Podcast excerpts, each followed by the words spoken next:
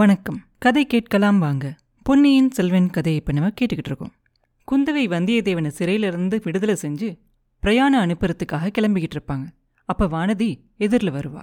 அவளை பார்த்த உடனே குந்தவை, என் கண்ணே, உன்னை விட்டுட்டு வந்துட்டேன், இன்னும் கொஞ்சம் முக்கியமான வேலையெல்லாம் எனக்கு இருக்குது, அதெல்லாம் நான் முடிச்சுட்டு வரேன், அது வரைக்கும் கொஞ்சம் நேரம் போய் தோட்டத்தில் இரு, ஓட பக்கம் மட்டும் போகாத அப்படின்னு சொல்லுவாங்க. அக்கா, உங்களுக்கு இனிமேல் தொந்தரவு கொடுக்க மாட்டேன், கொடும்பாலூருக்கு போகணும் அப்படின்னு நான் விரும்புகிறேன், தயவு செஞ்சு போகிறதுக்கு அனுமதி கொடுங்க அப்படின்னு கேட்பா வானதி. இது என்ன, என் தலையில் நீயும் இடிய போடுற, உனக்கு என் மேலே என்ன கோவம், பிறந்த வீட்டு மேலே என்ன திடீர்னு பாசம் அப்படின்னு கேட்பாங்க குந்தவை. உங்கள் மேலே கோச்சிக்கிட்டா என்னோட நன்றி கெட்டவ யாருமே இருக்க முடியாது. என் பிறந்த வீட்டு மேலே எனக்கு புதுசாக பாசம் ஒன்றும் வரல. எங்கள் ஊர் பக்கத்தில் இருக்க ஒரு காளி கோயிலில் பூஜை போடுறதா சொல்லி எங்கள் அம்மா வேண்டிக்கிட்டு இருந்தாங்களா, அதை நிறைவேற்றுறதுக்கு முன்னாடியே அவங்க இறந்து போயிட்டாங்க.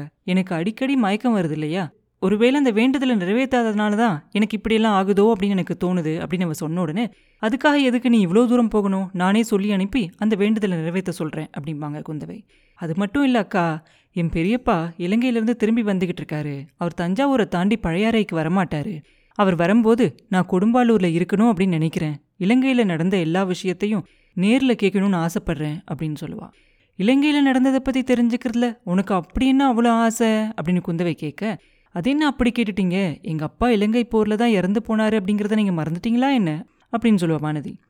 மறக்கலை, அந்த பழி தான் இப்போ தீந்துருச்சே அப்படின்னு குந்தவை சொல்ல, அது எங்கக்கா தீந்துச்சு, போர் இன்னும் முடியலையே, அதுக்குள்ளேயே எங்கள் பெரியப்பா திரும்பி வராரே அப்படின்னு அவர் சொன்ன உடனே, ஓ அப்படின்னா நீ போய் இப்போ உங்கள் பெரியப்பாவை மறுபடியும் இலங்கை போருக்கு போக சொல்லி சொல்ல போறியா, அதனால தான் நீ கொடும்பாலூருக்கு போகணும்னு நினைக்கிறியா அப்படின்னு கேட்பாங்க குந்தவை. அவ்வளோ பெரிய விஷயத்தை பற்றியெல்லாம் சொல்கிறதுக்கு நான் யார், நடந்ததை பற்றி கேட்டு தெரிஞ்சுக்கிறதுக்காக போகிறேன் அப்படின்னு சொல்லுவாள். ஆஹா, உன் மனசு எனக்கு இப்போ தெரியுது, பொன்னியின் செல்வன் இலங்கை போரில் செஞ்ச வீர செயல்களை பற்றியெல்லாம் உங்கள் பெரியப்பா கிட்ட நீ கேட்க விரும்புகிற இல்லையா அப்படின்னு கேட்பாங்க. அதில் ஒரு தப்பும் இல்லையே அக்கா அப்படின்னு வானதி சொல்ல, தப்பு ஒன்றும் இல்லை, ஆனால் இந்த சமயத்தில் என்னை தனியாக விட்டுட்டு போறியே அப்படின்னு தான் எனக்கு ரொம்ப கஷ்டமாக இருக்குது அப்படின்னு அவங்க சொன்ன உடனே, அக்கா நான் உங்களை தனியாக விட்டுட்டு போகிறேனா, என்ன மாதிரி உங்களுக்கு எத்தனையோ தோழிகள் இருக்காங்க, நீங்கள் கேட்டதெல்லாம் கேட்ட உடனே செய்யறதுக்கு எத்தனையோ பேர் காத்துக்கிட்டு இருக்காங்க அப்படின்னு அவர் சொன்ன உடனே, நீ கூடவா இப்படி பேச ஆரம்பிச்சிட்ட வானதி, என் தம்பி பற்றின செய்தியை கேட்டு உன் மனசு என்னமோ ஆயிடுச்சுன்னு நினைக்கிறேன், அந்த செய்தியை பற்றி நீ ரொம்ப அதிகமாக கவலைப்பட வேண்டாம் அப்படின்னு குந்தவை சொன்ன உடனே, உங்கள் தம்பியை பற்றி உங்களுக்கு இல்லாத கவலை எனக்கு என்ன இருக்க முடியும் அக்கா அப்படின்பா. உண்மையா சொல்லு, ஓடையில் நீயா வேணும்னு போய் விழுந்தியா இல்லை மயக்கம் வந்து விழுந்தியா அப்படின்னு குந்தவை கேட்க, வேணும்னு எதுக்காக விழணும், மயக்கம் வந்து தான் விழுந்தேன், நீங்களும் அந்த வானர் குலத்தை வீரருமா தான் என்னை காப்பாற்றிட்டீங்களே அப்படின்பா. காப்பாற்றினதுக்கு நன்றியுள்ளவளாக தோணலையே அப்படின்னு குந்தவை சொல்ல, இந்த ஜென்மம் மட்டும் இல்லைக்கா, 7 ஜென்மத்திலையும் நான் உங்களுக்கு நன்றியோடு இருப்பேன் அப்படின்னு சொல்லுவா வானதி. இந்த ஜென்மம் இதோடு முடிஞ்சிருச்சு போல இருக்கே, நான் சொல்கிறேன் கேள் வானதி, வீணாக மனசை போட்டு குழப்பிக்காத, அருள்மொழிவர்மனுக்கு ஆபத்து வந்திருக்கும் அப்படின்னு எனக்கு தோணலை, மக்கள்கிட்ட என்ன சொன்னேனோ அதை தான் உன்கிட்டையும் சொல்கிறேன், காவிரி அம்மன் எப்படி அவனை காப்பாற்றினாங்களோ அதே மாதிரி சமுதிரராஜன் கண்டிப்பாக அருள்மொழிவர்மனை காப்பாற்றியிருப்பான், சீக்கிரமே நமக்கு நல்ல செய்தி வரும் அப்படின்னு அவங்க சொல்லுவாங்க. எந்த ஆதாரத்தை வச்சு இவ்வளோ உறுதியாக தைரியமாக சொல்கிறீங்க அக்கா அப்படின்னு வானதி கேட்க, என் மனசுக்குள்ளே ஏதோ ஒன்று சொல்லுது, என் தம்பிக்கு ஏதாவது கெட்டது நடந்திருக்கு அப்படின்னா அது என் உள் மனசுக்கு தெரிஞ்சிருக்கும், நான் இப்படி சாதாரணமாக பேசிக்கிட்டு இருக்க மாட்டேன் அப்படின்னு சொல்லுவாங்க குந்தவை.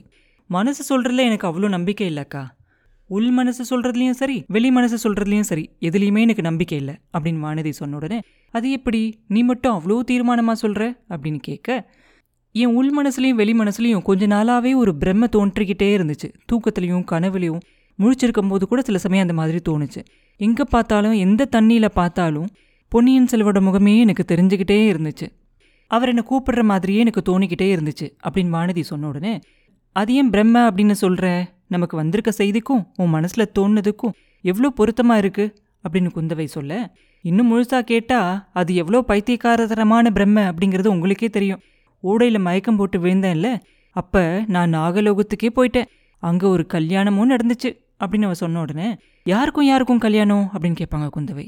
அதை சொல்ல விருப்பம் இல்லைக்கா, எனக்கு மொத்தத்தில் மனசில் தோன்றதுலையும் கனவுல தோன்றதுலையும் எனக்கு நம்பிக்கை இல்லை, கண்ணால் பார்க்குறதுலையும் காதால் கேட்குறதையும் தான் இனிமேல் நம்புறதுன்னு நான் முடிவு பண்ணிட்டேன் அப்படின்னு வானதி சொன்ன உடனே, வானதி நீ சொல்கிறது ரொம்ப தப்பு, கண்ணால் பார்க்குறதும் காதால் கேட்குறதும் சில சமயம் பொய்யா இருக்கும், மனசுக்குள்ளே தோன்றது தான் நிச்சயமான உண்மையாக இருக்கும், கதைகள்லையும் காவியங்கள்லையும் இருந்து நான் உனக்கு இதுக்கு நிறைய உதாரணம்லாம் சொல்ல முடியும் அப்படின்னு அவங்க சொல்லிக்கிட்டு இருக்கும்போது, இதெல்லாம் அப்புறம் ஒரு சமயம் கேட்டுக்கிறேன்க்கா, இப்போ எனக்கு போகிறதுக்கு விடை கொடுங்க அப்படின்னு கேட்பா வானதி. இளவரசிக்கு ஒரே ஆச்சரியமா இருக்கும், இந்த பெண்ணுக்கு எப்படி இவ்வளோ தைரியம் வந்துருச்சு, திடீர்னு எப்படி மாறிட்டா அப்படின்னு ஆச்சரியப்படுவாங்க. வானதி, இது என்ன அவசரம்? அப்படியே நீ கட்டாய ஊருக்கு போகணும் அப்படின்னா கொஞ்ச நாள் கழிச்சு புறப்படக்கூடாதா? இப்போ நாடெல்லாம் ஒரே குழப்பமா இருக்கு, உன்னை நல்ல பாதுகாப்போடு நான் அனுப்பி வைக்க வேண்டாமா அப்படின்னு கேட்பாங்க குந்தவை. எனக்கு என்னக்கா பயம், கொடும்பாலூர்லேருந்து என்னை கூட்டிகிட்டு வந்த பல்லுக்கு தூக்குறவங்க அந்த காவல் வீரர்கள் 4 பேரும் வேலை இல்லாமல் ரொம்ப நாளாக சும்மா தூங்கிக்கிட்டே இருக்காங்க. அவங்கள என்னோட திருப்பி கூட்டிக்கிட்டு போக விரும்புகிறேன் அப்படின்னு அவ சொல்லுவாள். அழகாக இருக்குது ஒன்று, அப்படி நான் அனுப்பிடுவேனா என்ன அப்படின்னு அவங்க கேட்க, உங்களை நான் ரொம்பவும் கேட்டுக்கிறேன் அக்கா, எனக்கு பயம் ஒன்றும் இல்லை. கொடும்பாலூர் வானதியே இந்த நாட்டில் யாரும் எதுவும் செய்ய மாட்டாங்க, அதுலேயும் இளைய பிராட்டியோட ரொம்ப நெருங்கின தோழி அப்படிங்கிறது எல்லாருக்கும் தெரியும். ஒரே ஒரு காரியத்துக்கு மட்டும் அனுமதி கொடுங்க, போகும்போது குழந்தை ஜோசியர் வீட்டுக்கு இன்னொரு தடவை நான் போயிட்டு அவர்கிட்ட ஒரு சில விஷயங்களை கேட்க விரும்புகிறேன், அப்படி செய்யலாம் இல்லையா அப்படின்னு வானதி கேட்ட உடனே, அவர்கிட்ட எனக்கு கூட வரணும் அப்படின்னு ஆசைதான், ஆனால் நீ இவ்வளோ அவசரப்படுறியே அப்படின்னு குந்தவை சொல்ல, இல்லைக்கா இந்த தடவை அவரை நான் தனியாக பார்த்து ஜோசியம் பார்க்கணும்னு நினைக்கிறேன் அப்படின்னு சொல்லுவாள். குந்தவைக்கு ரொம்ப ரொம்ப அதிசயமாக இருக்கும், இந்த பெண் ஒரே நாளில் ஒரு ஜாம நேரத்தில் இவ்வளோ பிடிவாத காரியம் மாறிட்டாளே, எப்படி புரியவே இல்லையே. சரி, இவளோட பிரயாணத்தை தடுக்க முடியாது அப்படிங்கிற முடிவுக்கு வந்துட்டு, சரி வானதி உன் விருப்பம் போல செய்யு, நீ பிரயாணத்துக்கு வேண்டிய ஏற்பாடெல்லாம் செய்யி, அதுக்குள்ளே நான் சிறையிலேருந்து அந்த வானர் குலத்து வீரரை விடுதலை செஞ்சுட்டு வந்துடுறேன் அப்படின்னு சொல்லுவாங்க. அப்புறம் என்ன நடந்துச்சு அப்படிங்கிறத அடுத்த பதிவில் பார்ப்போம். மீண்டும் உங்களை அடுத்த பதிவில் சந்திக்கும் வரை உங்களிடமிருந்து விடைபெறுவது உண்ணாமலே பாபு. நன்றி.